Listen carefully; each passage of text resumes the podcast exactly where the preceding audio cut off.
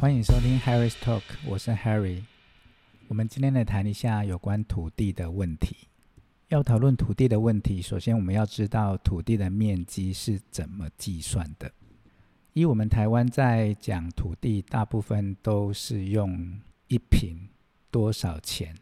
好，那农地的话，都会讲一分啊多少钱。啊，刚才我讲的一坪多少钱，大部分都是在建地。啊，一般的买卖都会说建地一坪多少，然后如果说是农地的话，在台湾的习惯都会说一分多少钱。只是我们在权状或是藤本，哦，上面是看不到一坪或是一分这样的一个单位数。所以今天呢，我们就从一平方公尺，哦，到一坪到一分，哦，到一公顷到一甲，哦，这些名词我们来。做一个说明，那日后我们在后面的节目呢，大家才会清楚说，哦，这样的一个单位大大概的面积是多少。首先，我们来以最小的单位一平方公尺，好，它到底是几平当做开始。那一平方公尺，我相信很多我们现在的听众都知道一平方公尺是多少平。哦，你现在也可以心里想一下，说大概是多少呢？没有错，答案就是零点三零二五平。你答对了吗？现在重点来了，到底零点三零二五平到底有多大呢？好，现场的听众不知有没有听过我们老一辈说，一平的大小是不是等于什么？是不是等于两块榻榻米的大小？那榻榻米的大小到底是多少呢？哦，每一个榻榻米的大小。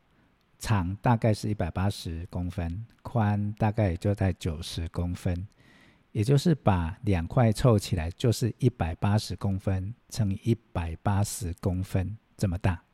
如果现场你手上有手机、有计算机，可以拿起来算一下，我们就把一点八公尺乘以一点八公尺等于多少呢？是不是等于三点二四？这个就是叫平方公尺。那平方公尺的话，再乘以刚才我们说的零点三零二五，就等于零点九八九八，好，这个就大概接近一平。或许你现在在听我节目的时候，可能在房间，好，如果在车上就没办法。如果在房间的话，就可以看看你的地面是不是你的地砖，用尺量一下，是啊三十公分、四十还是五十公分的，你就可以开始量一下它整个面积。假设你的砖头，你是三十公分的，有九块砖，啊，就九三二十七。那你长可能啊有十块砖，啊，就大概三十乘以十块就三公尺。那二点七乘以三公尺，那大概是几平呢？它乘起来是不是大概有八点一平方公尺？再乘以刚才我们说的零点三零二五，它大概就是二点四五平。哦，这就大概是你房间的大小。有时候我们去买冷气，他会问你的房间大概几平，来推荐你要买怎么样的一个大小的冷气才会比较合适。可能是两三平啊，或者是四到五平啊，他就会推荐比较合适的一个冷气给您。现在到这边，是不是大家会有一个概念？大概一平的大小，或者说你一个房间的大小？就有一些初步的概念了吧？我们在从事中介业第一堂课，我们对于新进人员，我们也会教他哦，大概评述的概念哦，这个变成是一种我们在从事中介的一个基本的常识，而不是什么专业知识。因为这些在哦 Google 哦，在一般的现在的网络都可以找到这些资讯，只是客户在问。我们从业人员，我们必须很快的帮他算出这一些正确的数字。以上我们已经解决了一平的大小哦，一平方公尺大概几平的情况。接着我们要来聊一下哦，你现在住的房子有可能是透天，啊，有可能是啊大楼。我们简单来讲一下透天的情况跟大楼的情况哦，或许。啊，你对自己的房子就会多一层的认识。我们首先从透天的房子说起好了。啊，透天的房子通常都一定有土地跟建筑物嘛。哦，有可能以前我们小时候是盖哦三合院，哦现之后呢会盖两楼、三楼、四楼。现在新建啊新式的建筑大概都会在四楼或四楼半左右。那土地的面积呢？根据我们在卖的房子，大部分都是在八十公尺。哦，应该是说八十平方公尺，正负十平方公尺比较多。我们现在来复习一下好了，就是说八十平方公尺有几平呢？我们可以计算机开始算哦，八十乘以零点三零二五，是不是等于二十四点二平？如果说你们家的啊权状你拿出来看到是土地八十平方公尺，它就叫做。土地面积是二十四点二五啊二平这样子，那有可能你们家的房子可能是九十平方公尺啊，九十乘以零点三零二五，那就是二十七点二五平。这个就是我们一般在你在网络上看到人家在卖有一间房子透天的别墅店面哦，不管它有没有车位，它都会写一个土地的地坪哦。它如果写二十四平，哦写二十五平，甚至二十六平。你要能够，一定也要能够反推说它是几平方公尺。假设它是二十四平，我们就给它除以零点三零二五嘛。好，这是一个数学题，我们就知道说，哦，原来它是大概七十九点多平方公尺这样子。这个是有关土地的面积计算。啊，那如果说你住的是大楼，啊，大楼它有分两个，一个是。你从你们家的门，你钥匙开进去那个门，哦，会看到你的客厅啊、你的厨房、你的餐厅啊，甚至会看到阳台，还有露台，这就是我们所谓的，我们一般来讲室内面积。当然，我们在销售房子的时候，我们不能讲室内面积，我们都要说主建物或者是附属建物，因为啊、在啊、政府单位是规定我们不能。讲室内这两个字，这个并不是一个官方的用法。大部分的住宅三房的呢的坪数，大部分都会落在室内，它的主建物不含阳台，大概都会在二十到二十五之间。好，这个大概就是可以隔三房，好，甚至二十五已经可以隔到四房了。哦，你可以看你们家的一个，假设你们是住公寓大楼。你可以去看你们的坪数这样子概念，再把你的权状拿出来看，它是不是？假设二十四平，看我们讲的大概就是八十平方公尺，再加上阳台，哦，可能有一个阳台，可能两个阳台，算起来可能是二十四、二十五、二十六室内面积。那一般在销售大楼的时候啊，我们都会看到，除了我们的。刚才所讲的室内面积是等于主建物加附属建物，还有个公共设施，它有个公设。那以前的公共设施呢，大部分会落在二十五上下会比较多。那现在的新式大楼，因为它的啊 lobby 还是说它的公共设施做的比较棒，可能也都会落在三十到三十五之间会比较多。所以你现在如果去看新最近几年盖的房子，可能如果它是三十五 percent 的呃公社，你也不要觉得很意外。好，以上我们就住宅的部分也简单的介绍到这边。那接着我们来介绍我们一般刚才我讲的一平方公尺，好，等于零点三零二五平。那接着呢，我们来讲那农地，它那我们一般的交易来讲都会讲一分多少钱。那这个就有一点点小小的。一些要说明的部分，因为农地大部分我们一般来买卖的话，都会说一分啊，我要卖多少啊？一分我要买多少？那到底一分到底是多少平呢？大家心中也想一下，一分有可能是几平？你想到了吗？在我们实际做买卖的时候呢，一分它的平数的定义有三种，比较多。会出现三种情况，没有错，就是三种。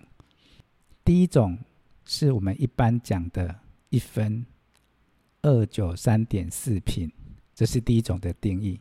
哦，那老子不会讲的二九三数，哦，就在讲这一个平数。那第二个面积呢是多少呢？是三百平，哦，就是三百平整这个数字这样子。那第三个一分的数字是多少呢？是三零二点五平。这样三零二点五平的由来是，就是一千平方公尺。如果说你们家有农地，你现在可以去把你们家的土地权状拿出来看看，它上面是不是写着面积写一千两百平方公尺？那等于几分呢？如果你要很迅速的算起来，你可以用一千两百除以一千。哦，刚才的第三种算法就是。等于多少？等于一点二分。可是有时候老一辈啊，他们喜欢用二九三点四平当一分，所以你必须要有换算哦。要怎么换算呢？就是把一千两百平方公尺乘以零点三零二五，再除以二九三点四，这样的数字是不是都大于一点二呢？同样有曾经一个案子啊，就是因为他们屋主啊，应该说地主跟买方他们对一分他的定义，刚好是二九三点四跟三零二点五的一个落差呢，所以就差了很多万。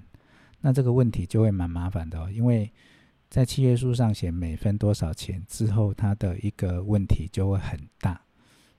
那到底有多大呢？我们就以实际的例子来看看好了。假设这块地的面积是二五零零平方公尺，若是地主他每分要卖五百万，而且他心中的认定一分的面积是二九三点四平的时候，业务人员也在合约书上写每分屋主要出售五百万。正确的价格应该是写多少呢？应该是二五零零乘以零点三零二五，再除以二九三点四，再乘以五百，这个应该是最正确的出售价格。只是有些同业，他们并不是写总金额，他是写每一分屋主出售五百万。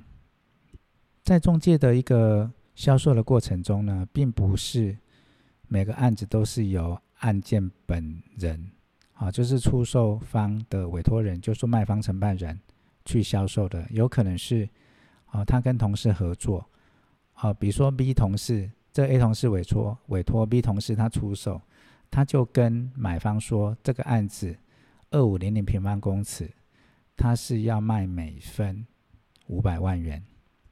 现在很多买方也把一分当成是。三零二点五平，刚才我们有说，也就是说它就是二点五分。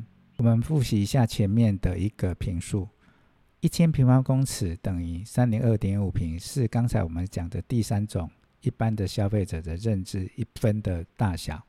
刚好这位买方呢，他刚好认知是三零二点五平为一分，也就是说它的面积会变成是二点五分整，所以这销售人员就会用。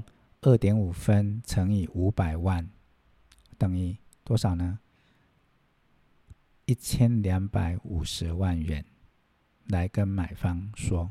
可是，一地主这边来讲呢，他是用二五零零平方公尺乘以零点三零二五，再除以二九三点四，再乘以五百，会变成是一千两百八十八万。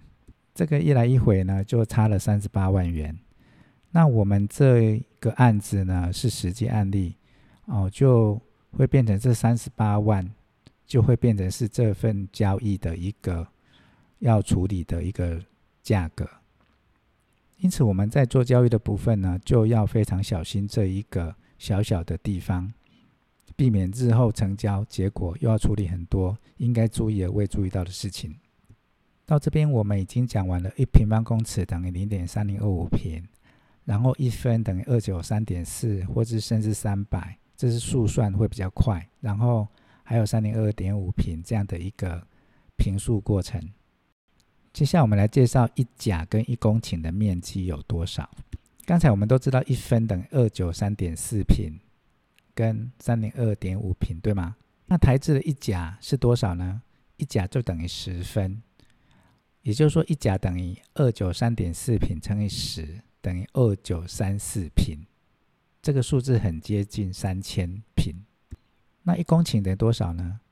一公顷就是把刚才的三零二点五平再乘以十，就等于三零二五平，这个也很接近三千。所以也有人说一公顷等于三千平，也有人说一甲等于三千平，它的原因就是这样来的。今天我们花一点时间来讨论一下房地产交易土地面积的一个数字计算，可能听起来又有点硬，很多数字可能头有点晕啊。不过这些如果说对大家日后的一个买卖，我相信也是会有一些帮助的。所以如果说您本身有一点时间，或许可以再从头听一遍，把它笔记下来。那日后在你买卖土地的时候，或许你就会轻松许多。以上是今天房地产专业的部分，期待我们下一次的再见。